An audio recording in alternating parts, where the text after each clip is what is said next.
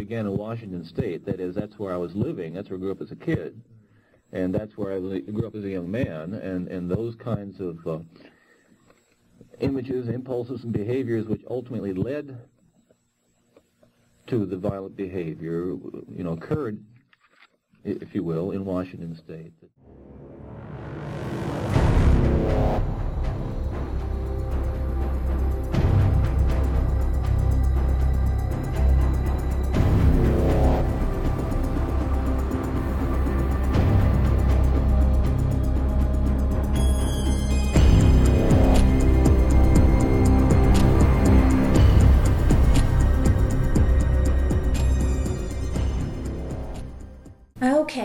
My name is Sherry Wilson. This is Outline of a Murder, the Smart True Crime Podcast.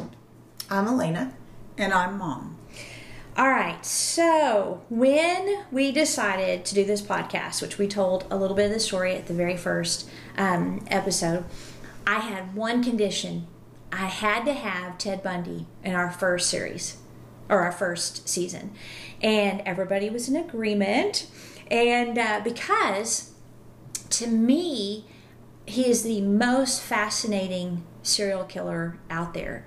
And I, well, until Israel Keyes. And I think it's because of how normal he seemed. Mm-hmm. I think that's what makes him scary. I think that's what makes him fascinating. And looked. And he was good looking. Yes. I mean, mm-hmm. you think, when you think of a killer, you think of a monster. And he was not. And, uh, so, um, when I watched this series, uh, which a lot of what we're talking about today will be from, as well as the book. So, the series name was Ted Bundy Falling for a Killer. And the book is The Phantom Prince, and it's from his long term girlfriend, Elizabeth. It's her perspective of what it was like dating this man, uh, which some believe he started killing while they were dating. I personally believe he had killed before. But Mark Pinsky was a journalist that had interviewed uh, Bundy when um, he was, I think it was when he was maybe in Utah or Colorado. I can't remember. But he said that when he met him, he was sitting at a table or a desk in his jail cell listening to classical music. He was charming and soft spoken, and suddenly this terrifying thought came to Mark. He said, The more we talked, the more normal he seemed to be. And he felt that if Bundy was capable of doing what he did, he had to face the notion that maybe he was too. That's interesting. Yeah. because of how normal he seems. Because like, usually there's something, something you can. Yeah. I mean, I can't imagine, like, if you know the background of this killer, which everybody knows, Ted Bundy's, everybody knows who Ted Bundy is. If if you know how he killed, I mean, it was awful the things he did to these ladies, and then you see him and he seems that normal. I think it would be freaky. I, I think it'd be like, well, if he could do it, wouldn't anybody be able to do what he did? So, uh, which is obviously not true, but I could see how this journalist cross you know, his mind. Yeah. I don't see that. Oh, like, I can't. I you don't? that. No. He's completely normal. I wouldn't compare myself or think I had the capacity to do that. It wouldn't even cross well, my mind. And I think maybe part of what occurred is there might have been a strong rapport that was built right off the bat. You know, we've talked about that where mirroring common interests and what I'm thinking may have happened to Mark, you know, because we're kind of just diving right in to prove how normal he seemed to people before we get to the actual story, and that is that probably Mark listened to classical music, seeing him at a desk mm. working on his case, you know. And Ted Bundy was a manipulator. He could yes. make you feel any way, any way he wanted you. Right. So I, I just thought that was interesting um, how scared that made him think. And like I've alluded to the entire time we've been recording, is um, it the only other killer that's gotten my attention, like Ted Bundy, is Israel Keyes. He's very intriguing. We're going to finish the season off with him. Same thing. He seemed very, very normal. And, and so I think the notion that killers look like monsters needs to be gotten rid of. Yeah. You know, of course, you have those that didn't have social skills, like um, the cannibal up in Jeffrey Dahmer. Yeah, Jeffrey Dahmer. Um, but then you have you know the Green River Killer that was free for decades, BTK, He was a deacon in his Baptist church. Right. Uh, I remember in Clovis a guy that killed uh, a worker that she worked at a barbecue place, and he posed the body. Uh, later, come to find out, he was addicted to snuff films and pornography. Grew up with one of my best friends there, and he was a dentist. No one would have ever known. And I think the way he posed the body and the victim he picked that was similar to the, the ladies he liked in the porn shows. Uh, I think he was a budding serial killer. I think he would have done Oh it again. yeah. And uh, it was even on Paula Zahn's on the case. Really? Mm-hmm. Yeah. So uh, normal. Normal does not mean people are normal. No. Could be. But not all dentists, you know. Are serial killers. Yeah. Yes. And you know we've we've talked about how to be safe, you know, and how to watch red flags. Um, so here with Elizabeth, again, I think she's an S personality, and um, she was addicted. She was addicted to Ted Bundy, and it was he he got a hook in her, and and we're gonna break that down. Was that her first boyfriend or someone she met later? Probably since she was married, because she had a high school sweetheart, and then they ended up divorcing. And I think, yeah, I think after being married, and she grew up in a sheltered life, which we're going to get into, but um, he just knew all the right things to say. But I think that he would have killed her that night, but for some reason he didn't. Right. And I can't, we can't ask him because, you know, he's been fried. Um, so, how can a person be safe from predators like this? Why do some get hooked and almost addicted and unable to leave? And what in them makes them susceptible? That's why I want to break down in these next um, episodes. I'm not sure you can be safe. I think to a degree, degree you can, like with with Deborah, with Dirty John, trusting the red flags, Right. um, and then just being aware and knowing that you may be one of those sweethearts that believes everybody, you know. So stop. Right. Stop doing that. okay, so our focus is actually going to be on Elizabeth Kendall, a long term girlfriend of Bundy during the years that he was actively killing. We will discuss his crimes more in depth in the after show combo. But of all we've studied this season, Elizabeth and then Deborah from Dirty John are the most intriguing because of how hard it was for them to get away from these men. And uh, even though they knew or they suspected them of crimes. They're also both an, uh, examples that your background, financial status, intelligence, or anything else that you think might make you immune won't. Deborah was successful, wealthy businesswoman. Elizabeth was a single mom. So it's almost like psychopaths have an inherent ability to find those areas that will hook you and keep feeding you their drug. So I don't want to start with Bundy's killings. I want to start with Elizabeth and give you some background. So Elizabeth was raised in a typical home. Her dad was a respected doctor in Ogden, Utah. I've been there. Um, and then her mother was a nurse until their first child came, and then she was a stay at home mom. So, Ogden is about 30 miles from Salt Lake City, where the Mormon temple is. I've been there. Have y'all been to Salt Lake City? No. It's gorgeous and it's one of the cleanest cities I've ever seen in my life. It's this huge city that is spotless. Um, I do remember when I was there once because I went up there by myself for a Young Living conven- convention. I remember um, walking down to Jason's Deli to get a salad, and the lady said, Hey, it's starting to get dark. So you probably want to make sure you get back to your hotel before then. And I'm like, okay, why? And she said, because all the homeless come out at that time. And I was like, well, that doesn't mean they're criminals but the criminal element is there and they will harass you if not you know criminal activity does increase in a certain part of town Wow. so I was like okay so um now Mormon Mormonism is a big deal in Utah, but not really for them. So they were of the Mormon faith, but it wasn't like they were, you know, kind of like some Catholics that they're Catholic, but they don't go to church all the time and stuff. That's kind of how they were. They're not practicing. Very good. Yeah, practicing. So um, they were active in the church, but you know, not that big of a deal. And she wrote in her book, Phantom Prince, they were considered Jack Mormons, people who were more who were Mormon in name only. But that was funny. And she did say that her and her mom prayed together when she was little, and she knew the power of prayer. But she also said that she knew that if you don't forget to be uh, grateful, God will get you. Is that- she the only child? No. But that irritates me because that he's God is not out to get people. No. and um, but religion will put that in people's heads. It's like if you don't do what He wants, He'll punish you. And of course, I don't have time to get into all of that, but it just gives you a background of her her mentality of performance. You know that right. if she did these things right, then good things would happen to her. If she didn't, then bad things would happen. And the reason I bring that up is it creates this blame and this lack of value for yourself as a person. I've met a lot of people though believe that. Yeah. Yeah. So I think that probably was a conditioning that didn't help her.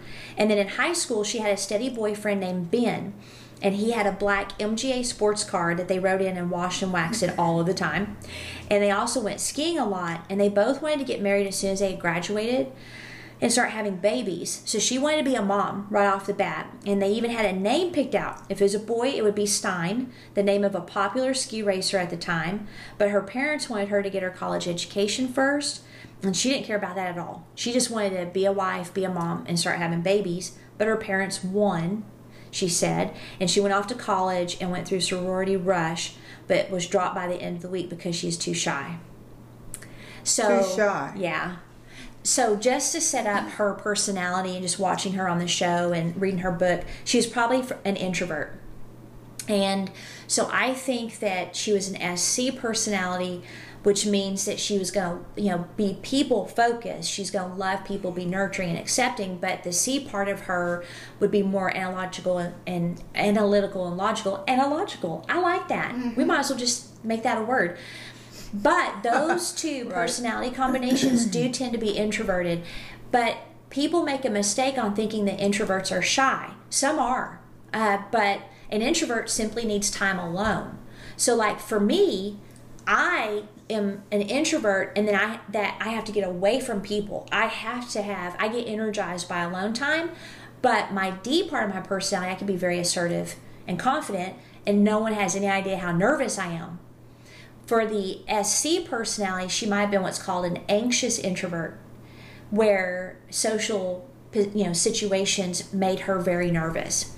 And that will be important because she really struggled with her shyness unless she drank. Oh yeah. So, um, and or if she was around people she knew, like Ben and her friends, she could be very talkative and fun, but um, make others laugh. But with strangers, she would shut down and have a rough time, and she couldn't think of anything to say. Right? You know, like my specialty is training introverts on how to be confident. You know, that's what my course is about. So, um, and she said that afterwards, you know, like she was afraid she'd say something stupid. And then she would relive and rethink the conversations she had and how she came off for months. So she obviously had a self esteem issue, a huge one. Yeah. And I, uh, one of our family friends is actually what I would term an anxious introvert. There's like four types. I'm a social introvert. Um, I think Elizabeth was probably an anxious introvert. And she said that when she realized that there was nothing wrong with her and and that that's just how she was designed and that there were tools to help her in situations like Elizabeth found herself in, it helped her so much and uh, and so I don't know. I have a soft you know place in my heart for introverts because I think they really struggle. Where you're actually an extrovert, you don't have any problem starting conversations and talking to people, right? No. I don't. And you sometimes I people. wish. Yeah, I love being around people. Mm-hmm. The more, yeah, the merrier. Have to disconnect and recharge. And that's an, that's a true extrovert gets energy from social interaction and being with people. That's me. Wow. I know. We're obviously not that. so, um, but the one thing that did help her come out of her shell was alcohol. So she began to party a lot her grades went down. She was suspended at the end of her freshman year. oh no. And she broke up with Ben. Oh. oh. I know it's sad, and we don't really know why because Bundy literally stole decades from her. And uh, so it's really sad. Like, marry Ben, marry Ben, you know, when I was reading the book. but she didn't. And so they were attracted to each other physically. They had made, you know, a commitment to abstain until they got married. Well, in the spring of her first year of college, she lost her virginity and she couldn't tell Ben, so she just broke up with him. Oh, okay. And so she eventually married a man, the man that she lost her virginity to, but the marriage ended. But she did end up having a young daughter named Molly. Um, and this is um, her in the picture right here when she was really little cute.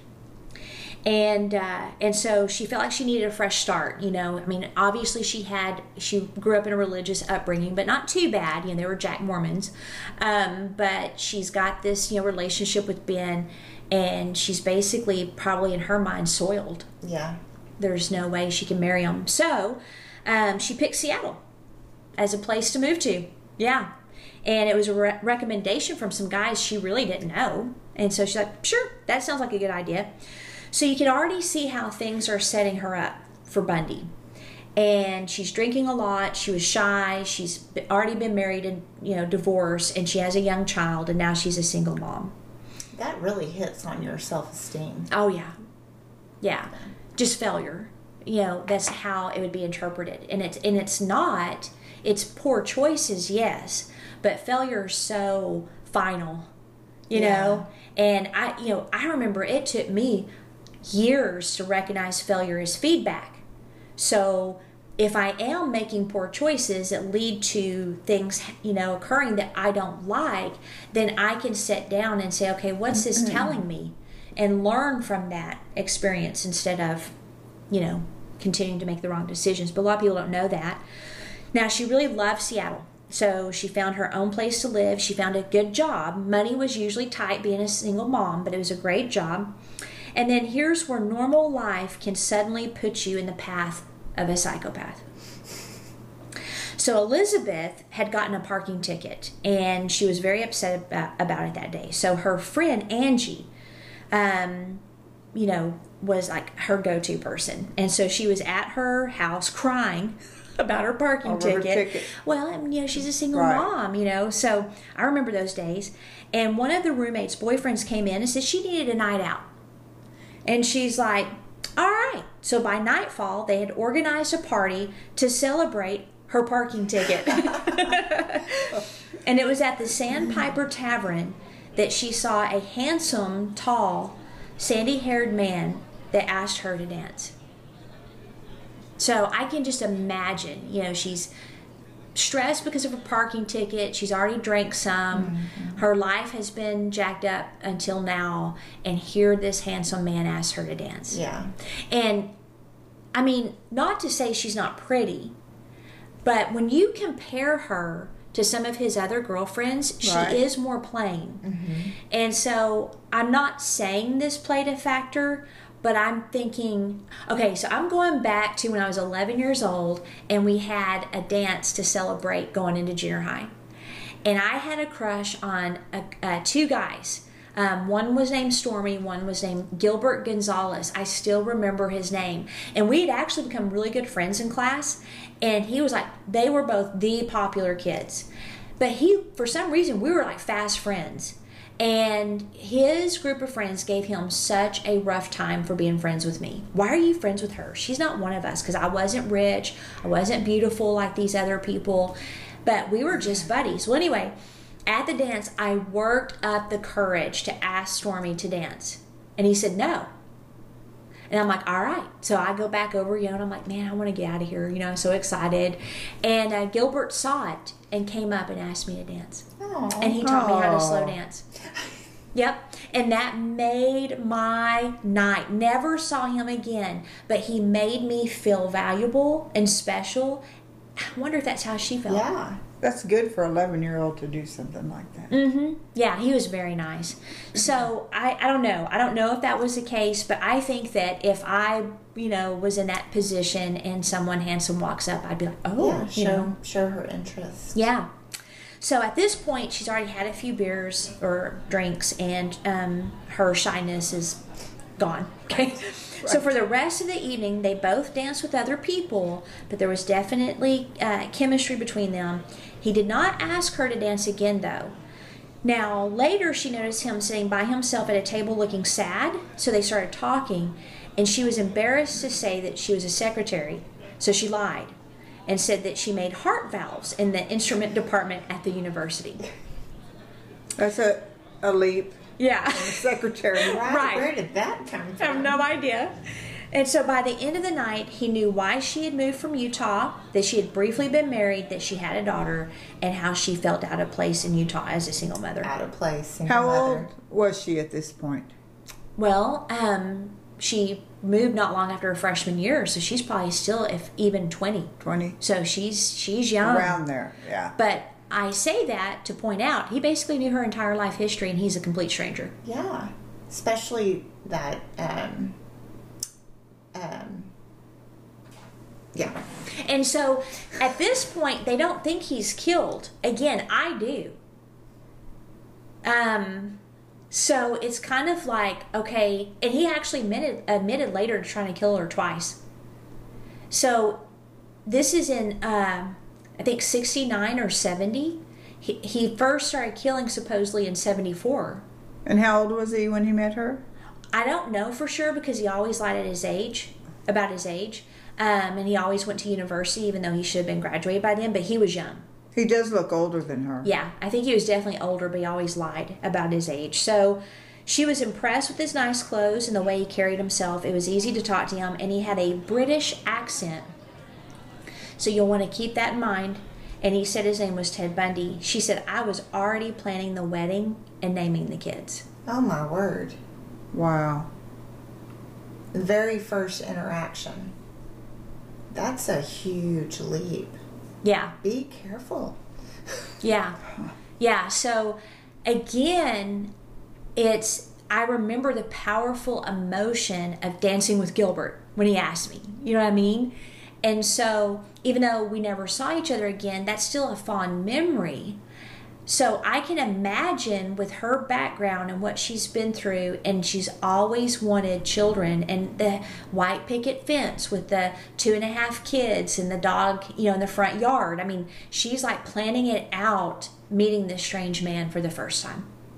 So please don't give your entire life history to strangers in bars or anywhere else. Especially your bear- vulnerability, Yes. Right. isolation, Yeah. personality. Yeah. Yeah. It's interesting he chose her, though, out of all those people. And she does have the long hair that he liked. Yeah. So, Elizabeth invited Ted to go have coffee with her and her friends, but they couldn't find the cafe and they decided to go home. At this point, Elizabeth is very drunk. So, Ted drove her to the babysitters in her car to pick up Molly. He then scooped Molly and put her in the car. Um, she then drove. Hello? and Ted held Molly on his lap. They had to park two blocks away, and Ted carried Molly all the way to her apartment. So at this point, Elizabeth is feeling very sick. So not only does she tell her life story, now he knows where she lives. Well, and that's your child. Right. That you met a few But hours ago. to to just be an advocate a little bit, this is the 60s and 70s. Right. We're back. It's you're now entering into the golden age of the serial killer. That's that the 70s and 80s was that's what they literally called it in law enforcement. And the reason it was so easy for serial killers back then is hitchhiking. Everybody hitchhiked. I did. Yeah. Unlocked doors. unlocked doors. Everybody knew everybody, trusted everybody. So Yeah. it you didn't really think in the terms of this person could be a killer Never did. back then. So just and plus she was raised in a very wholesome environment. So I just think that you know, I personally wouldn't do that, but we were raised in the 80s when serial killers were around and the 90s and you know now where it's like, yeah, I wouldn't trust anybody with my son. Right. So, you know, just a, a little bit of an advocate there, I guess. But she was feeling sick from all the drinking. She told Ted that she didn't think she could drive home, him home. So she invited him to stay the night. Very nice girl. Yeah. So don't do that. Yes, please don't. So she fell into the bed, and Ted, still dressed, laid down next to her, and she slept fitfully throughout the night. She remembers that Ted would get up and walk around the apartment part of the night, and then she saw him one time standing next to her dress, next to her uh, dressing uh, table, uh, looking around. So he's definitely figuring out who she is. He's snooping. That would scare me just standing there looking around. Yeah. You wake up to that. But she's partly drunk and she's probably in and out. Right. So she woke up at 7 the next morning to the sound of Ted moving around the kitchen. He came out with a cup of coffee and she felt physically awful but also ashamed. And she never brought a man home from a bar. And so she was definitely embarrassed, probably. And so she showered. She joined him at the table, trying to figure out how on earth to explain his presence to her daughter Molly when Do- Molly woke up. So, you know, and then without the alcohol, she's now back into her shy realm. Right. Well, and she's probably beating herself up. I think you had mentioned that she would analyze what she said, what Ah. she did for months. Yeah. So does she? Number one, is she wondering what she said, and then is she remembering the part she did say? You know. Yeah. So the whole thing is just weird. And so her and her daughter had plans that day, and Ted hinted that he wanted to go and hang out, but she ignored him, and then she dropped him off at his apartment. That's So- interesting. well, she was humiliated. It wasn't that she didn't want him to, she was just humiliated and she wanted to get him out of there because she was so embarrassed. Hmm. So they decided, though, to have dinner together that night. And they went shopping at a classy supermarket that she'd never been before. So here she is, a small town girl, you know, Mormon faith, uh, single mom, limited means. And he takes her to a classy supermarket. Her little store by her house was grimy and definitely not at this level. He chose the wine, the steaks, the loaf of French bread, and the salad greens. And then they picked up Molly and he cooked the meal, which impressed her. He was also charming with little Molly, who kept wanting his attention. And um, so he read her one of her favorite books, Teddy Bear of Bumpkin Hollow. He kissed her goodnight after they finished the wine off, and they decided to spend the weekend together in Vancouver. Each episode, we like to give helpful resources for those of you that might be in abusive relationships and you need to find a way out. Uh, even though Ted Bundy was never in the military, I wanted to share a resource for those of you that are. Uh, one is called militaryonesource.mil, and this is a great website to help you get help if you are in the military or married to someone in the military. They also have a really quick safety alert where you can click exit site and it will take you to a weather uh, website. The other one is called womenslaw.org. It's also for those that are suffering domestic violence in the military. So we've got all of these resources on our website. If you are in trouble or you're trying to find a way uh, to get out, please visit outlineofamurder.com and look at some of those resources and get some help. So here's the next phase of the hook, and that is it sunk deeper in that. Okay, number one, she's at a bar, she's got off her pass, and this handsome man asks her to dance. They get to talking. He was polite, he didn't push himself on her. He is now showing attention to her child, which will go straight to the heart of any mother. And then he has class. Mm-hmm. So for her, she probably feels like he's above her you know, and he makes the decisions on the steak, the wine. Control again, too. She probably interpreted it as care. Right. A good guy. Yeah. Well, and back then, I think that it it was probably expected of men to do that as well, And right? to take charge. Yeah. To take That's charge true. and make those decisions. So, yeah. So, and then Vancouver, they're just going to drive over to Vancouver. I mean, I, I can just imagine what she felt like. This guy is it. Like a princess. Yeah. Well, the Phantom Prince. So this began a year-long journey, um, years-long journey uh, with one of the most notorious serial killers in America. So this right here is one of the pictures of them. Um, they would go like swimming a lot or to the lake and go rafting. Um, you can see his appearance here. And even though he was a small man, um, his build reminds me of my dad's. My dad is really uh, small, but he was very wiry and strong. And so this is one when they um, first started dating because Molly is so little there. And then this is another of him with Molly at uh, Christmas time, and we'll get into this picture later more. But you can tell she's laughing, and he looks like he's having a good time. Um, this is another picture of him. So now he's got the the longer hair. Um, they were on a trip together, and I think even though he's making a silly face, he looks most handsome there, actually. It's funny. And then this is them where things were starting to break down a little bit. But this is the most infamous picture him with the suspenders You see in that front on of the the fireplace. News, yeah. magazines. Yeah, He had already started killing in both of these. yeah. Yeah, so we'll leave one of those up. I don't really want to see his face too much, but um, Hold on. it'll keep us He- focused. He, his arms and his hands are always grasping them. I, yeah, I noticed that too. Mm-hmm. Grasping. Yeah. Like um um hanging over them like almost every single single picture his arm was like Like possession? Like, like this though, it was turned towards her. It wasn't just like a draping. Oh, around her. Yeah. And the hands were grasping their heads. Yeah.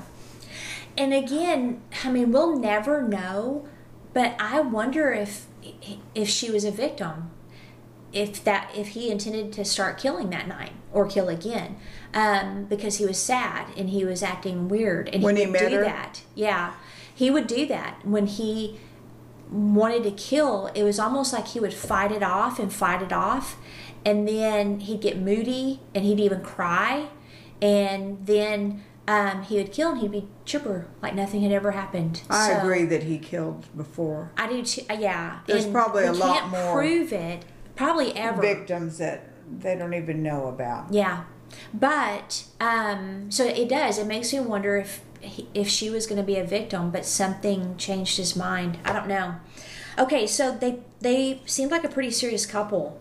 Uh, they were sexually intimate. Um, she said that he was very satisfying in that respect. She met his parents. He met hers. She really wanted to get married, but he wasn't keen on the idea at first. Um, he finally agreed, and when they announced it to her parents, they were less than enthused, and we'll get into why later. But they liked Ted, but some things had occurred, and they didn't think that was a, a good idea. But Elizabeth had already begun at this point in their serious relationship suspecting him of being the killer. Really? Yeah, and, and we'll get in depth into all of that. But And how much time was that? How much? Well, they dated, so they started dating in 69, 70, and it was in 74 that the first killing occurred in her neighborhood.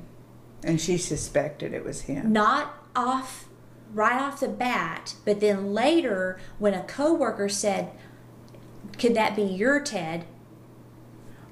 It triggered it. So, um, and, and again, we're going to dig in. I just want to lay the groundwork. So she, she, you know, in probably four or five years into the relationship, she's beginning to wonder, and the relationship had started going downhill a little bit at this point too. Um, she'd contacted the uh, police several times, and they said we've already checked into him. So, you know, it was crazy. But one night, um, after you know, like these ladies are getting killed in her neighborhood, he moves to Utah. It's happening there. You know, she's like, okay, what's going on here?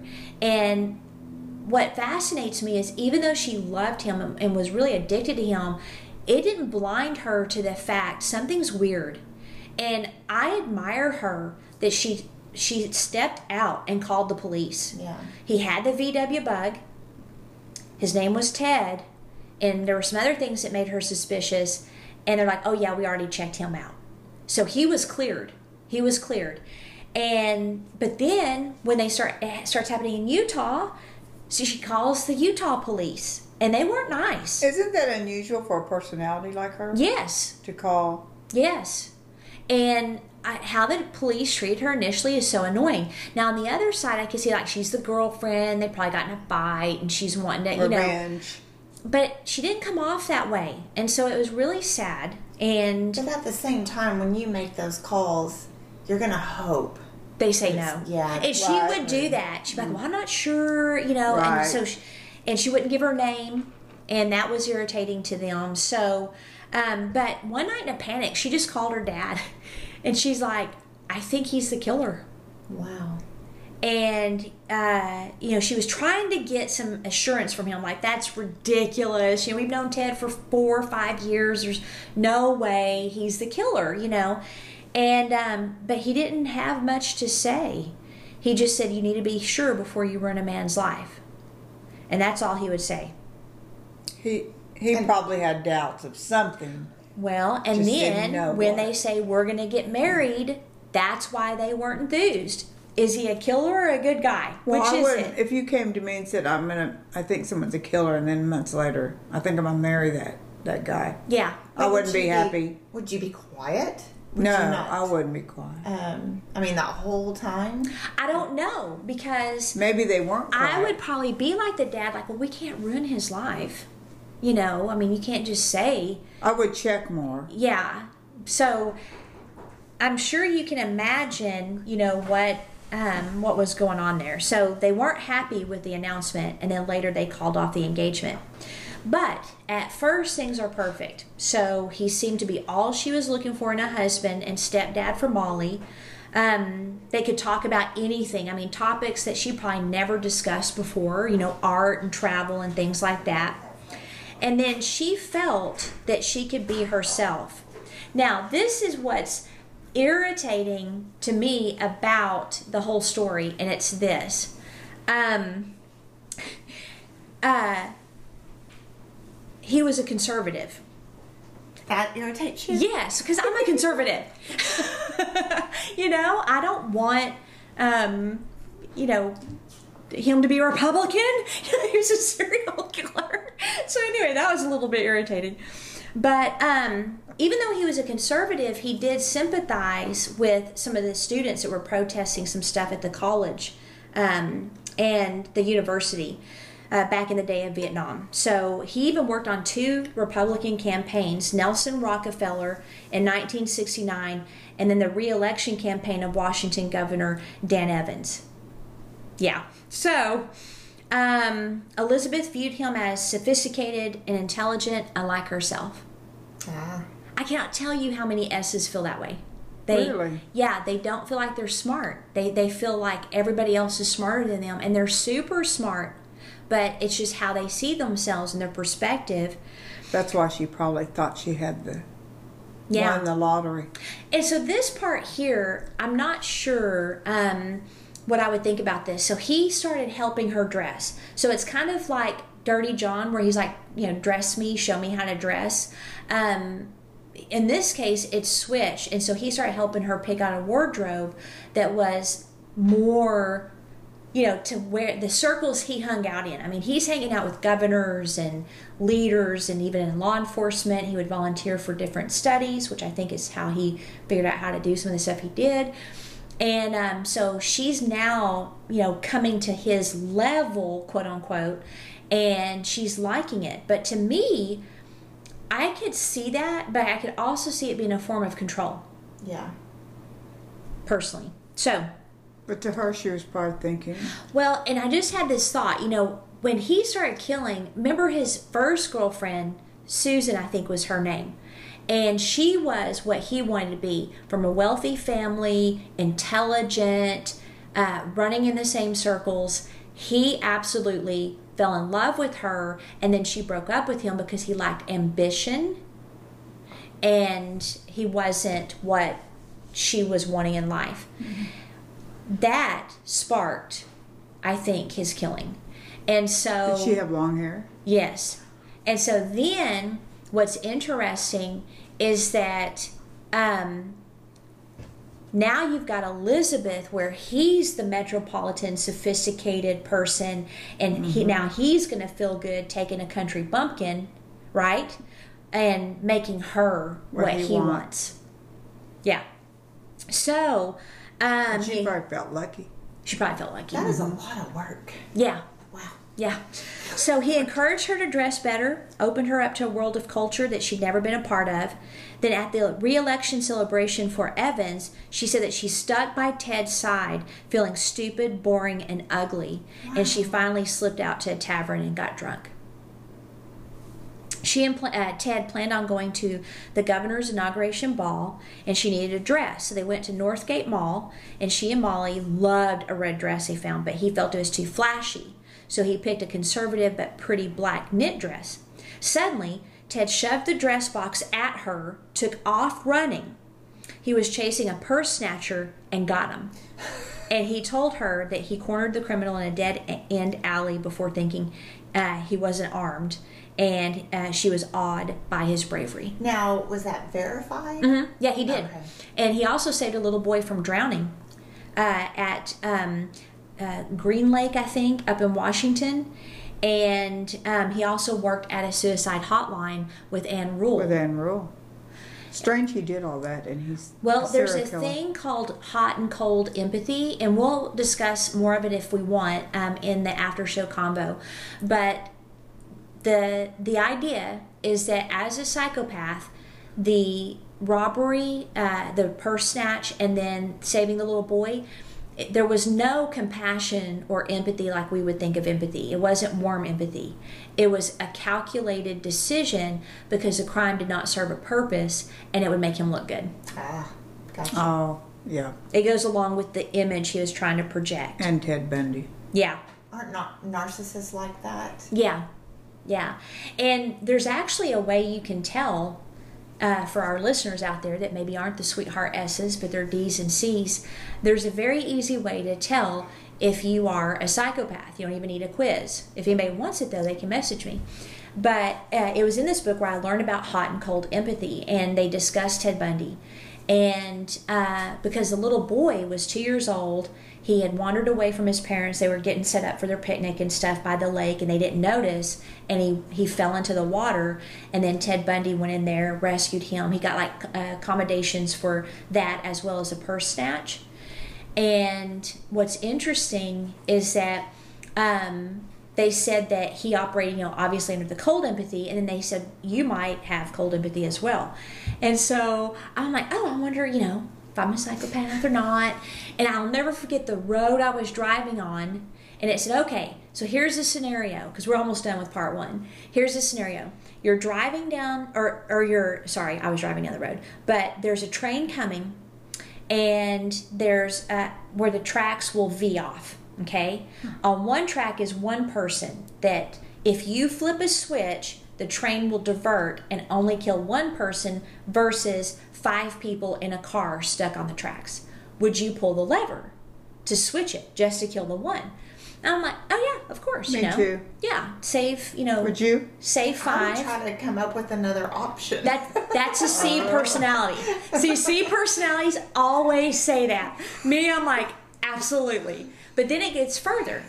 So the further one is okay. So it's the same scenario, except this time, you know, you've got like 15 people on this train. They're gonna die, and you're on a bridge, and you see a man that's a large man, you know, overweight man, and you uh, it, to save the 15 you'll throw him off the bridge in front of the train to save them and uh, so i'm in my car driving i'm like absolutely Me too. i mean you have to throw him off the bridge because you got to save the 15 so right after i'm like sure you know the, the author goes if without hesitation you said you would have no problem throwing a human over the side of the bridge you probably are a psychopath and i'm all what Well, me too, I guess. and so then I took the quiz. I was 3.5 out of 5.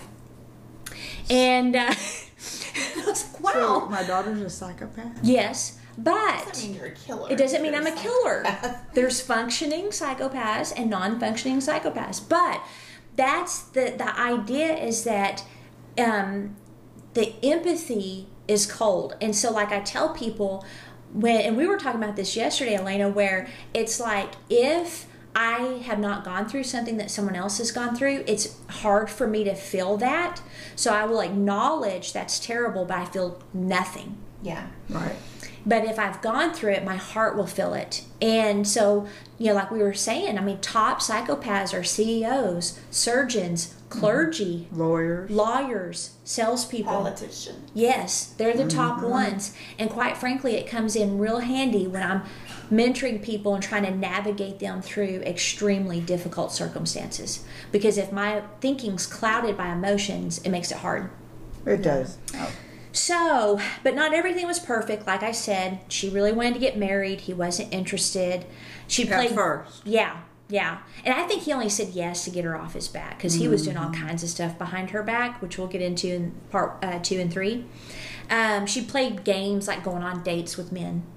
You know, and he'd cry. Uh, and they'd get back together. She'd pick fights with them, so it was like a continuous cycle. It was a very toxic. Yeah, it was a very toxic relationship, and it's like they both were feeding on each other's toxicity. And um, and plus, her drinking's getting worse, and so and then she'd feel ashamed you know, for causing problems. They'd get back together. But things were starting to cool, and Elizabeth was basically a pit stop for him. So he'd like for days, weeks not talk to her, and then all of a sudden he'd be there. So she was tired of all talk and no action. He'd say the right words and she'd get hooked again. So let me finish um, real quick with uh, this. So um, she tells him, or he tells her that he's going on a date and she's like, Who? And he said, A woman I work with. Tell me you're kidding. Please don't do this to me. I slammed down the phone and waited for him to call back, but he didn't. I told my boss I had to leave. I rode my bike home, crying all the way and talking out loud to myself, telling myself it wasn't true. I took my bike into my apartment, threw it on the floor. I let out a scream, You asshole! I shouted, You, and I'm sorry, but I don't say the F word. yeah. So you made me kill uh, my baby for you and your GD career. You miserable son of a bitch, Ted Bundy. I hate you. Yeah. I. Wow. I don't. So she had an abortion? I guess. So then I started on myself. God, you're stupid, Liz. You're a GD stupid idiot. A GD ugly pig. So that's oh. sad to me. What did you think he would do? Love you and cherish you? He just used you and now he's through with you. I poured myself a glass of scotch and drank it straight. It burned and tasted awful, but I deserved to be burned. I prayed the phone would ring or that maybe he'd knock on the door and put his arms around me and take the pain away. I poured another drink. I went to the bathroom and looked in the mirror at my ugly puffed face. You've got to be you're going to be held accountable, I told that face. I took the bottle of scotch, sat in the back closet and drank till I passed out. When I came to is after midnight. My apartment which was pitch black, and I didn't want any lights. As long as it was dark, I might be dreaming. There was a little scotch left in the bottle, and I drank it down. Still, with the lights out, I changed into my jeans, put on a black sweater and a black parka, put a small butcher knife in my pocket, and set out for Ted's place. I didn't know what I was going to do when I got there. I kept my hand on the knife in my pocket, very much afraid that I'd be attacked. Because at this point, there's people being murdered. I looked up at Ted's windows, no lights, so I sat down on the porch to wait for him. I got cold fast. Maybe this wasn't such a good idea. Maybe if I went back to my place, Ted would be there. So I crept back home. No one was there, and no one had been there. I drank the beer in the refrigerator and passed out again. First thing the next morning, I threw on clothes, drove over to Ted's. His landlord let me in, and when I knocked on Ted's door, there was no answer. So he must have stayed the night with that lady. Um, I felt around the ledge where Ted always hid his key, let myself in. The bed was made. He hadn't come home at all. I poked around the room looking for evidence. I found it. In his garbage can was a note from a girl named Marcy. Saw you out riding your bicycle in the sun. Came by to visit, but you weren't here. You missed out. So by this time, Ted burst into the rooms. I was lying on his bed, hysterical. What are you doing here? He said, coming towards me. I sat up and started scooting backwards away from him. I didn't want him to touch me. Are you all right? I rolled off the bed and shot past him. He reached out and grabbed me, wrapped his arms around me. I was shaking with rage. I had so much to say, but I was speechless. Stay here until I get back, he told me. I nodded, but as soon as I heard him go out the front door, I ran after him. He was just getting into a sporty red car. So here she's having a mental breakdown. He leaves. Um, that must be her car. Maybe I should follow him. Go back to my room and wait for me, he shouted as he drove off. I sat on his porch steps and put my head on my knees and rocked back and forth and moaned and moaned. So then the landlady comes up and she drives home, and then he, um, you know, uh, comes up to her place and they have you know the fights and she wouldn't talk to him leave me alone blah blah but i wanted to read that just to give you a picture of how emotionally um, unstable she went with him. That's, I mean, she like lost it. Was she an alcoholic? They didn't say, did yeah. they? Yeah, she was definitely an alcoholic. But to allow any man to have that much control over you, I do think part of it was her young age. I've had breakdowns like that before when I was young. Right. But um, he was her world. Yeah. It was really sad. And so just to finish, you know, he graduated from, you know, that that was the pattern right there. What I read from the book The Phantom Prince. So he graduated from the University of Washington in 72 with honors. I didn't know that. Then he enrolled in law school at Puget Sound. In 74, he started law school at the University of Law School in Salt Lake City, putting even more strain on the relationship. But even before he left for Utah, he was already seeing Carol Ann Boone. Remember her? Yes, I do. Do so, you? Yep. So they met in 74 while both of them worked at Washington State Department of Emergency Services, and Elizabeth suspected there was someone else. Um, she said there had to be someone else. I wish wished I knew what she was like so I could be more like her. That's sad. That's very sad. Self-esteem. But that wasn't the only thing he's hiding from her. Right. He picked a good one. Yeah. She was perfect. So, got 10 minutes. We have to leave for our facial, obviously. So, we'll finish um, part two when we get back. But, any thoughts? Her personality jumped, didn't it? From meek. Then she played games. I Was a thought that little was interesting manipulative. too. And then weak again. All self-esteem. Yeah. She would do anything to keep him. That's what was happening.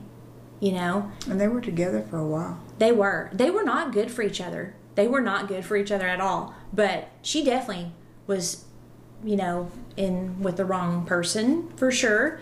But I did too. Uh, and I admire her vulnerability for sharing this story because there's some embarrassing parts in there. And quite frankly, there were times I didn't like her. I'm like, you put your daughter in danger. You know, you're with this freak. Um, he obviously doesn't like you enough to stay with you. But again, he has all the right words to say. He hooked her in deep, Yeah. deep. From the beginning. Yep.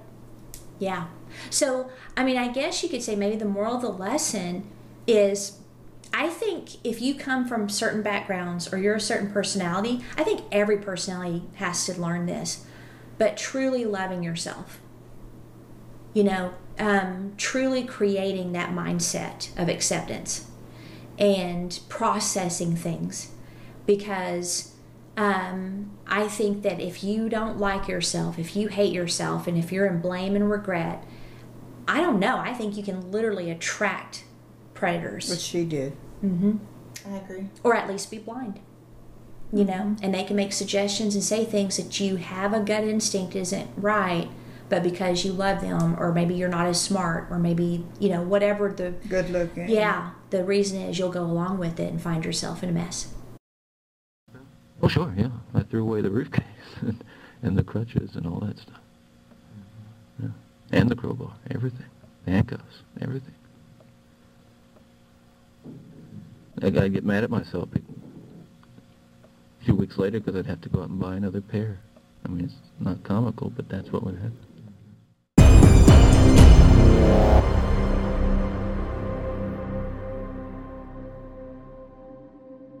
Outline of a Murder is a Mr. Joseph production. What do you think, Joseph? The primary source for this episode is The Phantom Prince My Life with Ted Bundy, updated and expanded edition by Elizabeth Kendall, as well as an article of, at CBS17.com called Triangle Journalist Recalls His Experience Interviewing Serial Killer Ted Bundy.